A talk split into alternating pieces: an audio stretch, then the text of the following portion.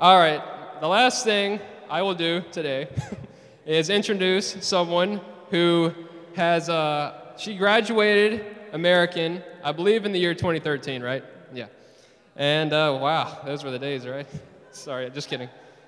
Was that when the ruins were built in Egypt? No, okay, just what? uh, okay, so, uh, yeah, um, she is a graduate here, and she studied anthropology, I believe. Yeah.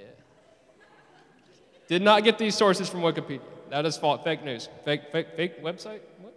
And uh, should really finish this up. Uh, and she, she's a wonderful, wonderful human being. She's, she's so humble. Every time I'm around her, she gives me goosebumps, like in a good way. Uh, in a good way. Um, I'm trying not to make this turn into a comedy show. Okay, I'm just gonna say, welcome the one, the only Natalie Hill.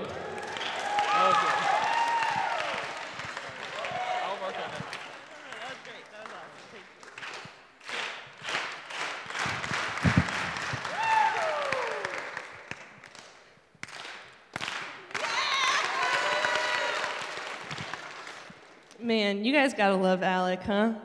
He's awesome. He's awesome. I'm kind of proud that I give you goosebumps.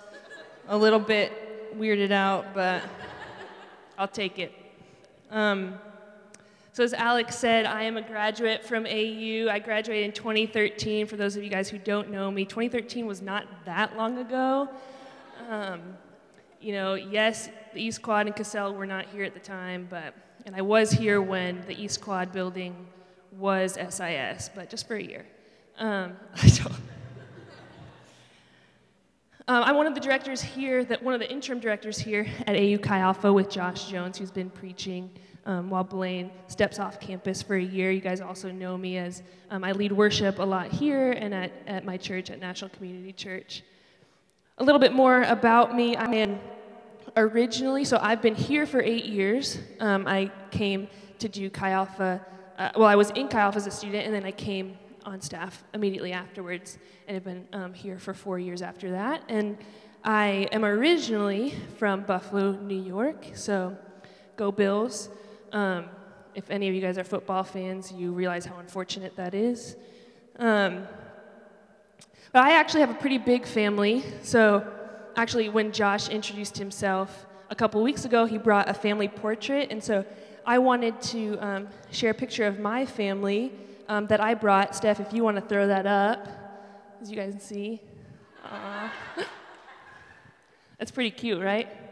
Um, yeah, it's, as you can tell, it's, it's a really large, diverse family. Um, as they say, plant lady is the new cat lady, so...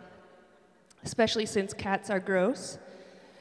Um, yeah, we got some class. That's awesome. That's awesome.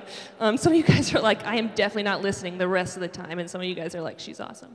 Um, I feel like cat lady has like a negative connotation, right? Like besides them being gross animals, but um, it kind of communicates that like you're single and alone and not really thrilled with that. Like, you didn't choose that life, right? Um, but you just, like, might as well throw some cats in there and, like, you know, do the best that you can. But when you're a plant, a plant lady, it's like, sure, I'm single, but, like, I'm hip, you know? And, like, like I'm fine with it. I'm just, like, living the life over here and, you know, I get my cute apartment to myself and I don't have to, like, share my food with anyone or like my paycheck. Um, you know, it's like, it's it's kind of a good life. And, and, and also like you get to like, another perk is you get to sleep with your stuffed animals and it's not weird, you know? Um, so yeah, that's kind of just like where I'm at. Um, that's like the season of life I'm in and I love it. Um, but I'm actually not just like a loner. Um, You guys are like, yeah, sure. Um, I, first of all, I have a great family back at home um, that I love and who love me a lot. And I also have my, my Chi Alpha family here. I found family uh, when I moved here, I was a student, and now I get a family in you guys, and, and especially with the Chi Alpha staff. Um, I feel like I, I've found a, a great community, a great family I get to share and do life with. Um, you know, you guys know Josh and Brittany and their daughter Evie. Um, also, Blaine and Hannah. Blaine, who, if you guys don't know, is the director of Chi Alpha, who's stepping off campus just for this year. Um, and then my best friend, Jeremiah, um, who is Blaine and Hannah's son, and he's two. Um, so we have a lot of traditions, and, and we do a lot of stuff together. We just get to, to share all the fun parts of life together. And so one of the traditions that I have with Josh and Brittany is that on Wednesday nights, we have uh, T V night where we get in our weekly cry by watching This Is Us. And awesome fans. That's great. It's a great show. Um, I will say that Josh definitely, this is not a lie, definitely cries in it way more than any of us do.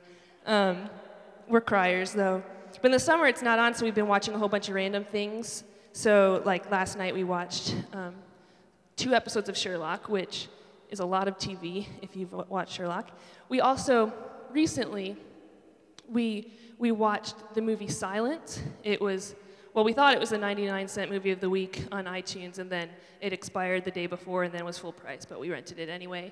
Um, so if you guys know anything about this movie, it came out pretty recently, and uh, it's about Jesuit missionaries in, like, the sixteen hundreds who go to Japan and who um, minister to the, the people there. And it's during a time where Japan is really hostile to the gospel, persecuting Christians, and, and they go. And, and um, we were ready to watch this movie and be like, yes, this is why we're doing what we do. This is like the meaning of the Christian walk. We had heard rumors, I don't know if they're true, um, that Andrew Garfield, the, the Andrew Garfield, Adam Driver, um, Liam Neeson, they're all in it. We had heard rumors, at least, that, that Andrew Garfield became a Christian in the process of, of researching and preparing for this role. And so we were, like, ready for it to be inspiring and hopeful, like, you know, this is, you know, what it means to be a missionary. This is why we've chosen this life. That was not the case. Um, I don't know if you guys have seen this movie, but by the end, I'm not going to, like, give away everything, but by the end, Josh was snoring on the couch, and um, and then we were kind of like, it ends, and we're kind of like, okay, like, what do we even believe? You know, like, what is this, what is this about? Like, we're watching Christians who have chosen To, to, to follow Christ, but they don't necessarily fully know what they're believing in, but they're not ready to, like, renounce Christ, and they're all being persecuted or tortured or killed for it. And I guess the whole point of the movie is the idea of silence, like that God is is there and God is present even in the silence. But the movie doesn't necessarily do a good job of of showing that, of explaining that. And so I found myself walking home being like, it doesn't seem like God really shows up in the midst of, you know, the, the torture and the tragedy, and a lot of these Christians don't really fully know what they believe in. And and I just was thinking about, like, my whole life, I've grown up believing in the Bible, knowing it. Um, I've had, you know, of course, moments of, like, really knowing it and encounters with Jesus. But then I grew up in a culture in the church where, you know, I believed it because people told me it was true, and I believed that, and I, um, you know, did what what the Bible called us to do and to how to live our lives, and I'm in ministry now, and um, you know, I, I I have these moments, and I had this moment last week where it was like, why do I even trust what's in the Bible? Like, I'm just doing it, but why? And I think um, as Christians and non-Christians, wherever you fall on that spectrum, you have to admit that the stories in the Bible are a little bit fantastical, a little bit unbelievable. And so we get to this question, like, why do we believe what the Bible says? Sometimes I'll have these moments after meetings with students where I'm giving what, you know, the Bible says the answer is, and I'm believing it with my head, but then afterwards I'm like, wait, why do I believe that? What is it that I, why, how can I trust what the Bible is saying? How can I trust these answers? I think, you know, there's a difference between head knowledge, where I, I believe it and I know that that this is the answer, this is what the Bible says, and I believe it, but sometimes my heart is is is a little bit later to catch up with that. Josh said last week that we stake our lives on the Bible, that we are Jesus people and we stake our lives on Scripture. And most Christians would say that they do that, but they, why? We, would, we just do it. But the question is, like, how can we trust the Bible? Um, And I think for a lot of us, we can't explain why as Christians if we were asked. So tonight I do want to uh, dive into that a little bit, like how can we trust the Bible, obviously. But by starting, I want to talk through, I think there are two extremes in the church, I think.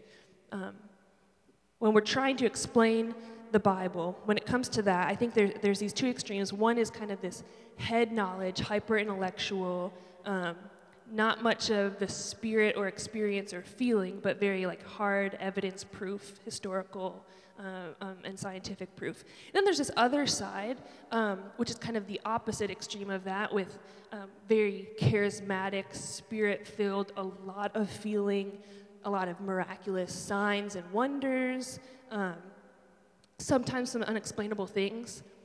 And I think that our culture and our world makes it easy for us to go into two different extremes, right? It's hard to find a middle ground. It's hard to combine two extremes.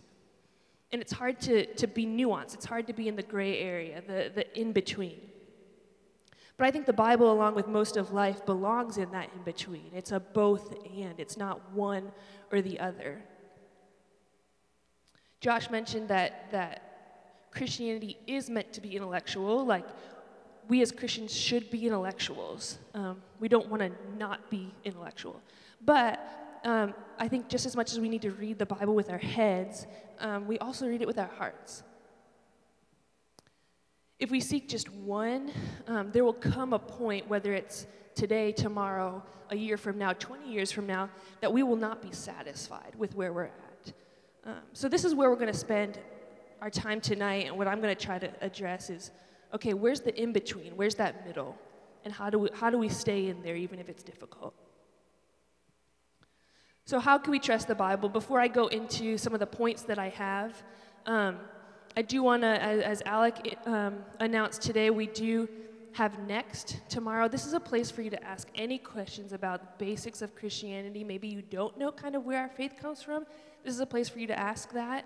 It's also a place um, for you in anything that we've said tonight and last week in the sermons. If there's anything that you want clarity on or you have questions about, please note them, please write them down, and submit your questions to a u chi alpha dot org slash next.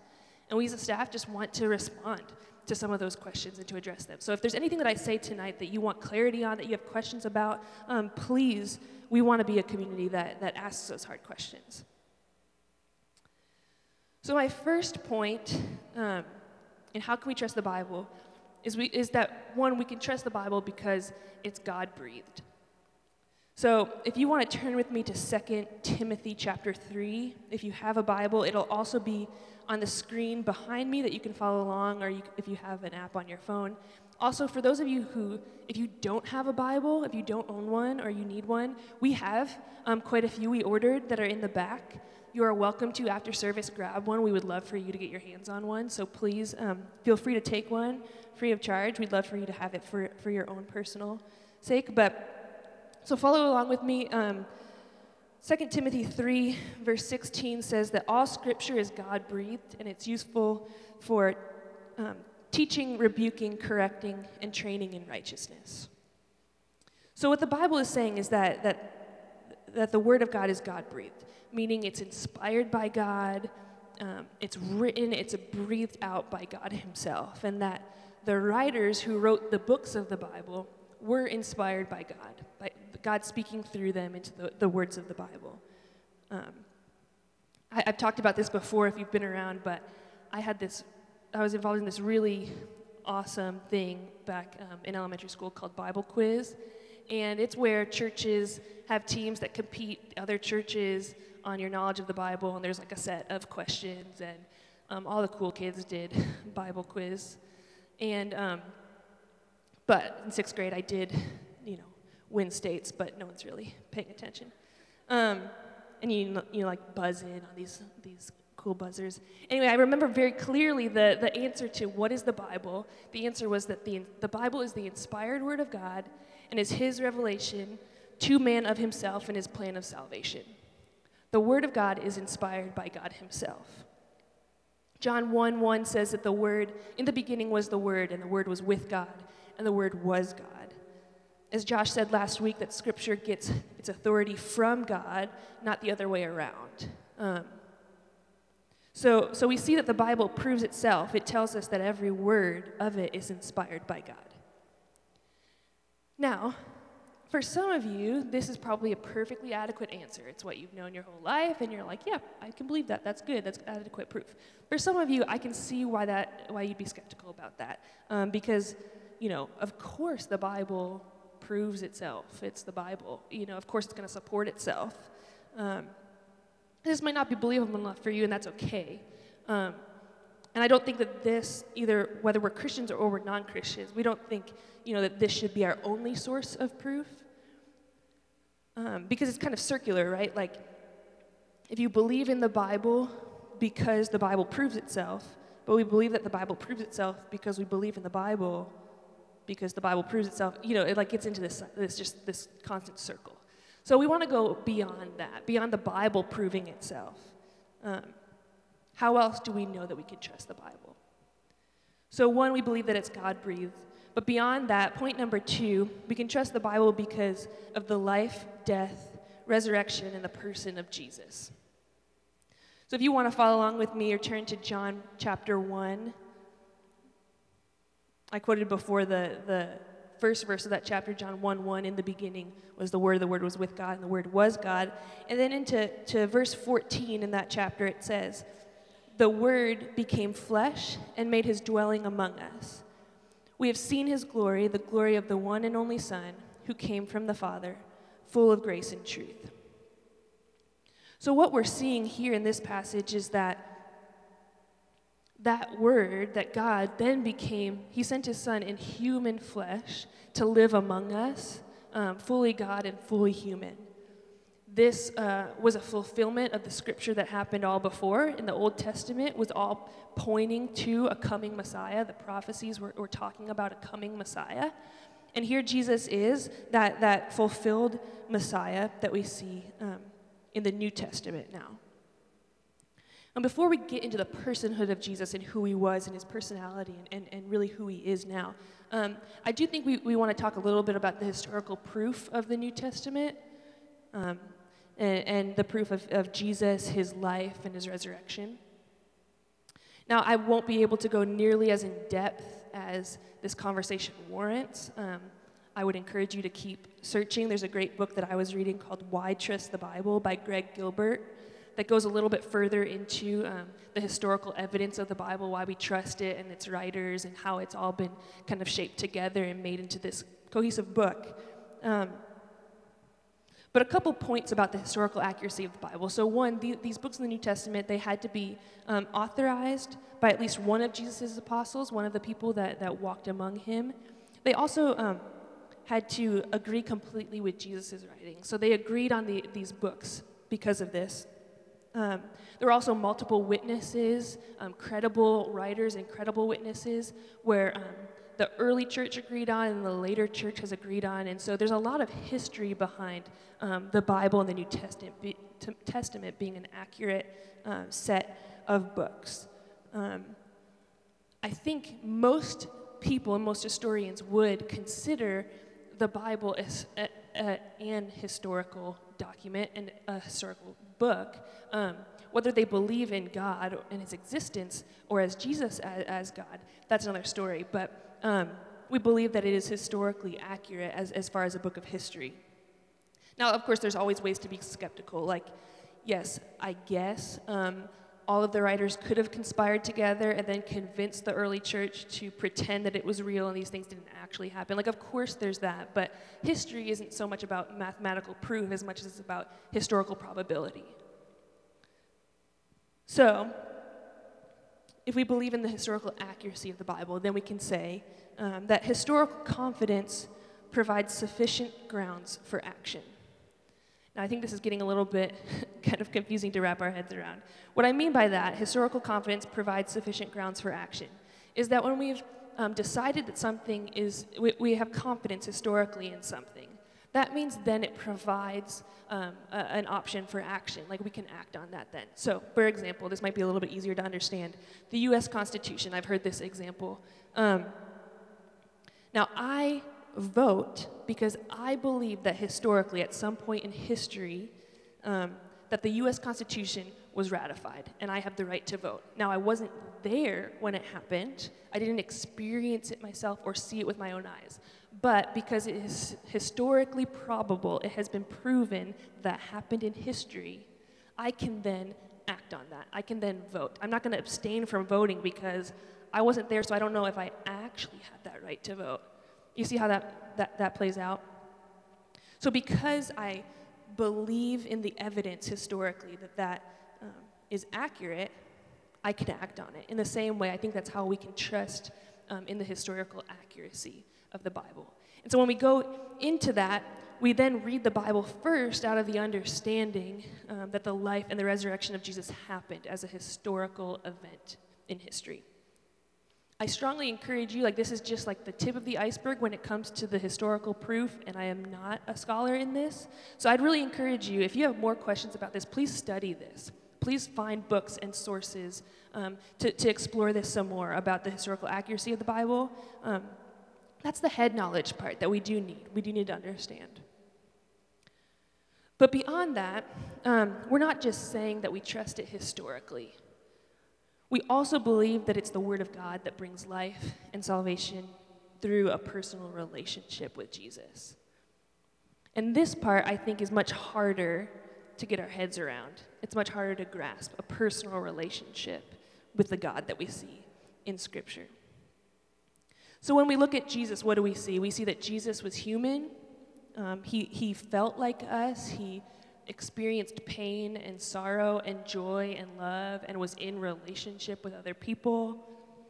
He, we, we see that as he's praying in the garden before his, his death, before his crucifixion, he prays that God would take away um, the, the cup from him, that he wouldn't have to die on the cross if it was if, if he could find another way, um, because he knew just how much pain he'd be feeling. He felt pain like we felt pain. And he did that so that we could relate to him. Jesus is, is the human that we get to relate to, that we can understand.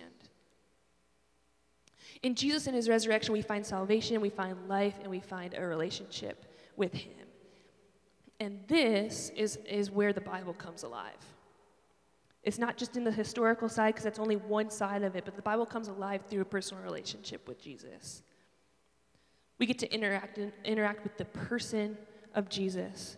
And until we relate to and with him, we'll probably miss the whole thing. None of the proof really matters scientifically um, without a relationship with him. But then how do we have a personal relationship with a God who is no longer with us on earth and walking among us like he used to? How do we have that personal relationship with God? Which leads into my third point. Um, we can trust the Bible because of the Helper, the Holy Spirit. Turn with me um, now. I, I know I'm jumping around a lot of places.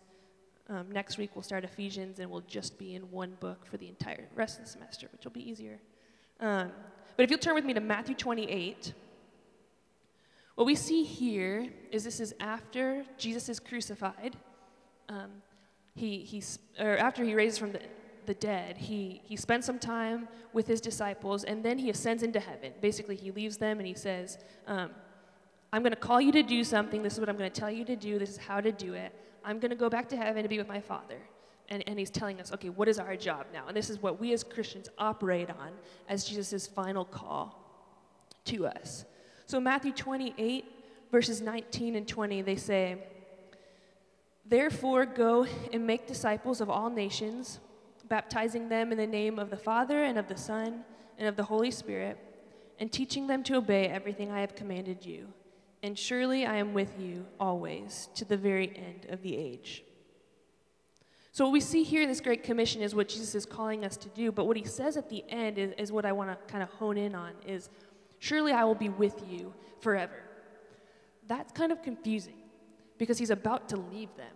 So what does it mean to That, that he's going to be here and with and with us forever? So there must be some way to personally relate with Jesus, to have a personal relationship with Jesus, even after he leaves, even after he's not here in, in, in human form. A couple more verses. John fourteen um, says in, in verse sixteen that, that God will send another advocate, he calls it, um, to help us and to be with us forever, an advocate, a helper, someone who will help us. Later on in that chapter, in verse twenty-six, it says that the, the advocate, the Holy Spirit, it says, will um, teach you all things and will remind you of everything uh, I have said to you.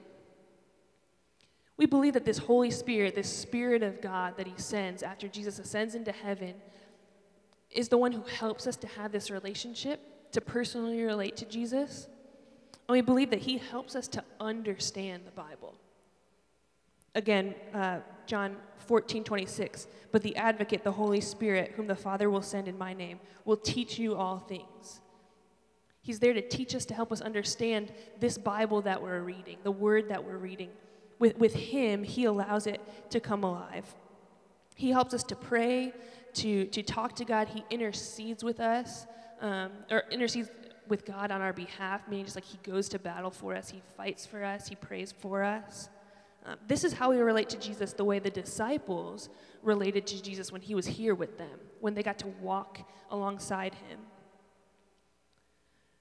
So we need a personal relationship with Jesus to understand um, and trust the Bible. But then, beyond that, beyond having a personal relationship with him, how can that make us understand the Bible? My fourth point is, is that we can trust the Bible because it's living and active. So our last uh, a verse that I, I'm going to ask you to turn to is in Hebrews chapter four, and you can follow along. Um, Hebrews four twelve says, "For the word of God is alive and active, sharper than any double-edged sword. It penetrates even to dividing soul and spirit, joints and marrow. It judges the thoughts and attitudes of the heart." We believe that we can trust the Bible, and the, the, and the Holy Spirit helps us to read this living and active scripture that we're reading. That this Bible isn't just a book of facts, it's not just a historical um, body uh, uh, of work, but that this is living, it is alive, and we get to interact with it. We get to wrestle with it daily. There's this idea called progressive revelation. And, and it's a, this, this fact that we're only human, and we only have a human understanding of a God who is not human, but um, we believe that through this personal relationship with Jesus and with the help of the Holy Spirit, that um, Scripture w- will come alive progressively and continually as we interact with it, as we read it, as we wrestle with it. Um, it will constantly be revealed to us newer and newer every day. It's why we read and reread the Bible, and we think that every time that we can read it, we can get something new. And one passage could have meant something to me in this season of life, and in another season of life, it means something totally different. Not that they're contrary, but that it means something different in which, in, in depending on which season I'm in, because it's living, it's active, um, it's continually being revealed to us. Now, we don't want to just believe something blindly, um, But we, we won't be able to know everything before we dive in. Um, and that's just how it is. We need to step into that relationship that brings the revelation, and then more and more revelation comes after that. And so, yeah, I don't want to just jump in and, and, and not know what I'm talking about or not know what I'm believing, but there's a certain point where you've got to take that step, right? Scripture is an experience. It's something that we get to interact with. There's an experience of Scripture. In the Gospels, Jesus is, is frequently interacting with the Pharisees. And uh, for those of you guys who maybe know these stories a lot, you know that the Pharisees are often the people that Jesus um, condemns a lot because they don't get it. Um, they were they were Jewish Jewish scholars and teachers of the law, and they knew everything backward and forward. They obeyed all the laws. They knew what the Old Testament said. They did every bit of Jewish tradition uh, because they believed it. They knew it was right. But the, the problem with the Pharisees is that they didn't experience it. They didn't let it penetrate into their hearts or let it come alive. Jesus tells them that they have a dead faith, that they're like whitewashed tombs, because they've got this head knowledge, which was good, but it was only part of the way. They didn't have the heart knowledge. They didn't have the relationship with Scripture. They didn't know um, what is the reason why I'm obeying the law? What is the reason why I'm reading all of these things and doing these? They did it because they knew that the Bible said to do it, but why? And that's what a personal relationship, that's what, that's what this living and active word gives us, is the why. They missed out on such a key part of their faith, was that, that even in the Old Testament, God loved them and wanted to save them um, from, from, from an eternity away from him. Um, they, he just wanted to be with them, and they missed out on that. There's enough books, I think, on literal proof of the Bible, and you can look that up, but without the experience of that living Bible and without um, a personal relationship with the Lord, we'll never be fully satisfied or ever be able to fully trust the Bible and what it says. And I just wonder, how often are we, or am I, like the Pharisees, where I watch a movie like Silent and I leave being like, wait, why do I believe what I believe? Why do I trust that what's in the Bible is true? If it means persecution, if it means being tortured for my faith and I don't see Jesus show up, then why am I doing this? The movie had never addressed why those Christians were believing what they were doing or why they wouldn't renounce Christ. And I think I can so often lose sight of the Jesus who loves me, who knows me, who cares for me, who saved me. And I just get caught up in, in the motions of, of what the Bible says. But I do think that, that God has called us to, to relate to him because he loves us and he wants us to be near him. That's what he's called us to. So this week, um, well, not anymore, but the movie of the week was on iTunes. The ninety-nine cent movie was The Shack, which I don't know if you guys have seen The Shack or read The Shack. I didn't know what to expect necessarily. When it, I remember when the book came out, there was just like this great division in the church. Like some people were like, this like changed my life completely, and some people were like, this is totally theologically inaccurate. Um, of course, it's somewhat theologically inaccurate. It's a fiction story, but I, I, I was like, ninety-nine cents, I'm gonna rent this and I'll watch it. Basically, I don't think I'm giving away anything. This is in the preview, so um, it's not my fault, guys.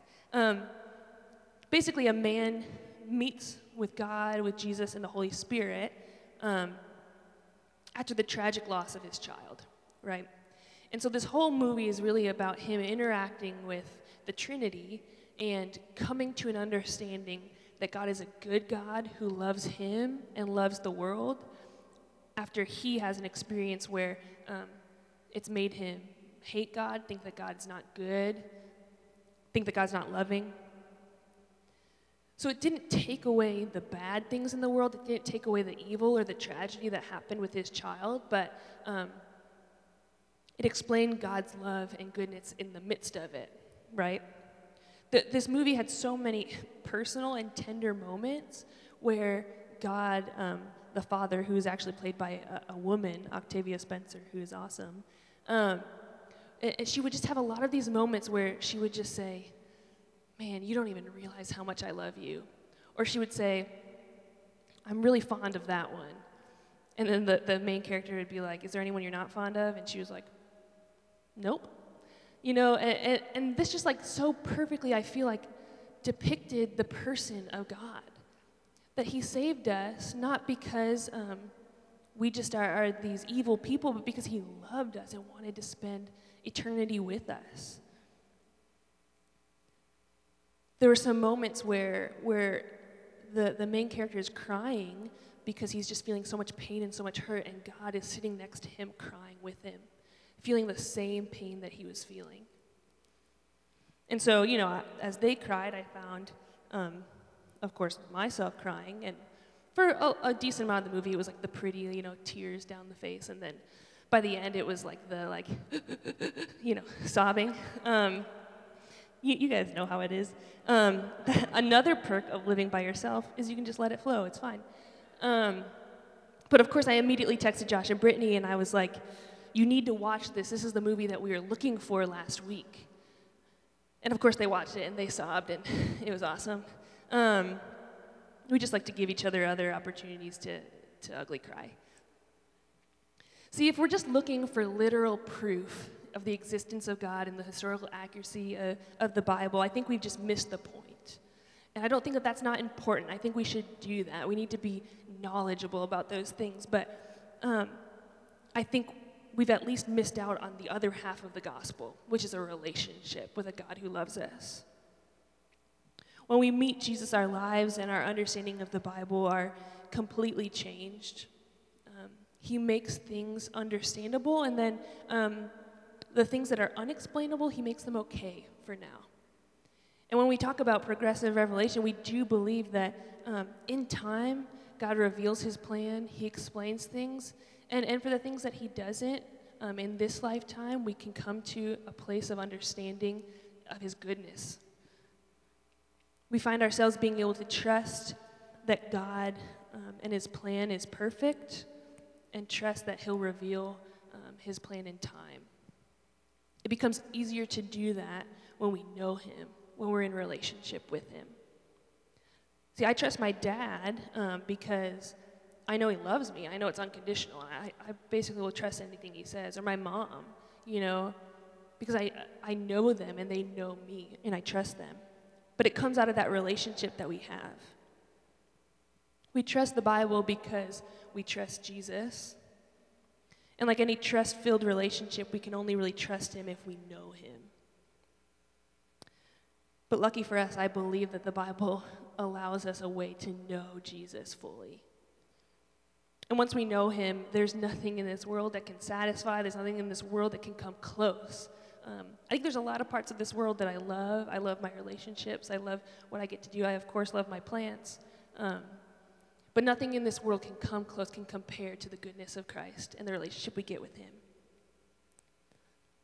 There's that song that just says, you can have all this world, but give me Jesus. And I think when we come into a place of knowing him fully, we're free to say, you can have all this world, just give me Jesus, because nothing else will do. We're going to spend some time um, maybe in, in extended response, um, if the band wants to come up, and they're going to start playing.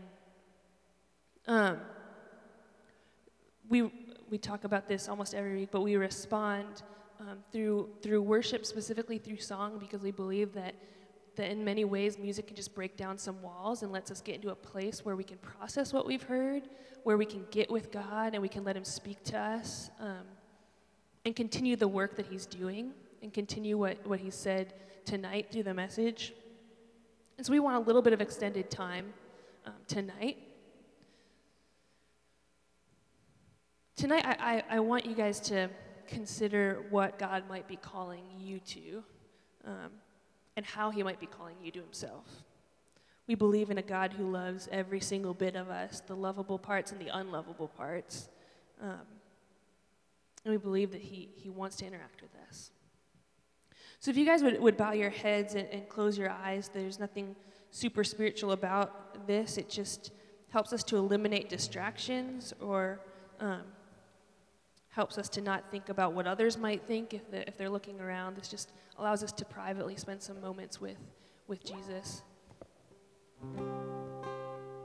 I think there's a couple responses um, to, to what I, I've said tonight. I think, one, I would be doing a disservice if I didn't address any of you who maybe are new to faith, not Christians, maybe didn't grow up in the church, maybe don't know anything about this, have never entered into a relationship with Jesus. I don't know if there's anyone in this room who's like that. Tonight, I want to boldly ask if you would consider a relationship with Jesus. Now, as I said before, we believe in progressive revelation. You don't need to know everything or have every bit explained from the very beginning. What he asks us to do is just to reach out and accept this free gift of salvation and of relationship that he gives us. And we believe that that after this point, he will continue to reveal himself, continue to explain himself, continue to give you answers.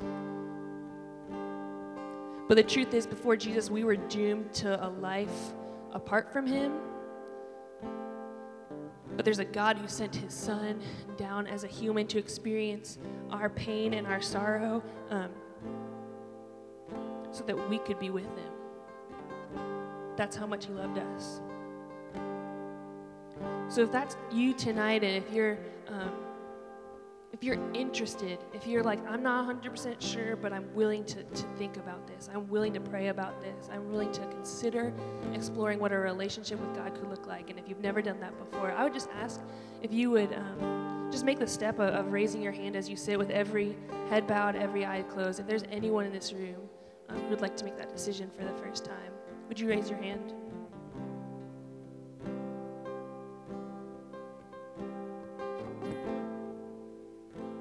Thank you, guys.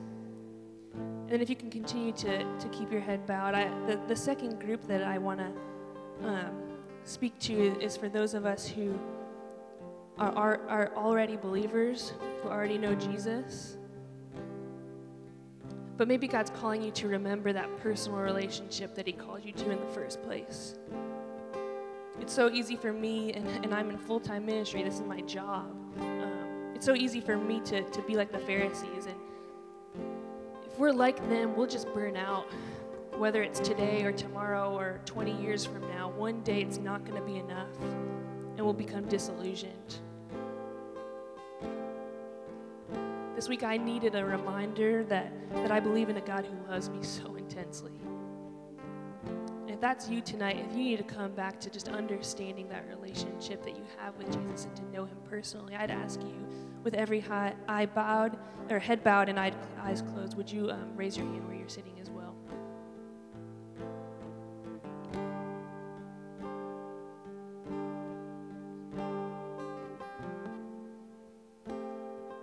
If you guys want to um, stand with, with me, and um, if you raised your hand tonight, um, I'd encourage you, there's going to be Um, the Kyle and the staff will be on the sides during this time of worship, me, Josh, and Brittany, um, and we've got a couple um, student leaders who are going to be on the side. Um, you guys can stand as we start to respond. Um, when we go into to worship, if you, um, especially if you raised your hand to accept Jesus for the first time, would you, um, you know, get out of your seats and, and pray with someone? We'd love to to tell you kind of what the next steps are. We'd love to pray with you with that, and just to be with you, and to to to, to be a community alongside you. And then even for people who, who raise their hands, just who need a refreshing of your of your understanding of Jesus' personal um, relationship with us, we're here on the sides to pray with you and to be with you. I hope that tonight we can understand that the world Um, can only offer us so much, but that a life with Jesus that has nothing, there's nothing that can compare to it. So before we respond, I'm going to pray, and then um, you can get where you need to go. If you want to stand and worship, if you want to kneel, if you want to sit, and if you want to pray with us, um, we'd love for you to get into whatever position that is. Let's pray. Jesus, I'm sorry for the ways that I have been so stuck in my head and the rules and the regulations of Scripture that I have missed out on a personal relationship with you. But God, in the midst of that, I'm grateful that you love me so much, and that you pursue me from day one, even when I walk away. God, tonight, would you just be present in this room? Would your Holy Spirit speak to us? Would you show us where, where you want to speak, where you want to tell us just how much you love us, and how fond you are of us. God, I pray that you would interact with each of us personally, because you know our personalities, you know us, you have made us individually perfect in your sight. God, we ask you to meet with us. We pray these things in your name.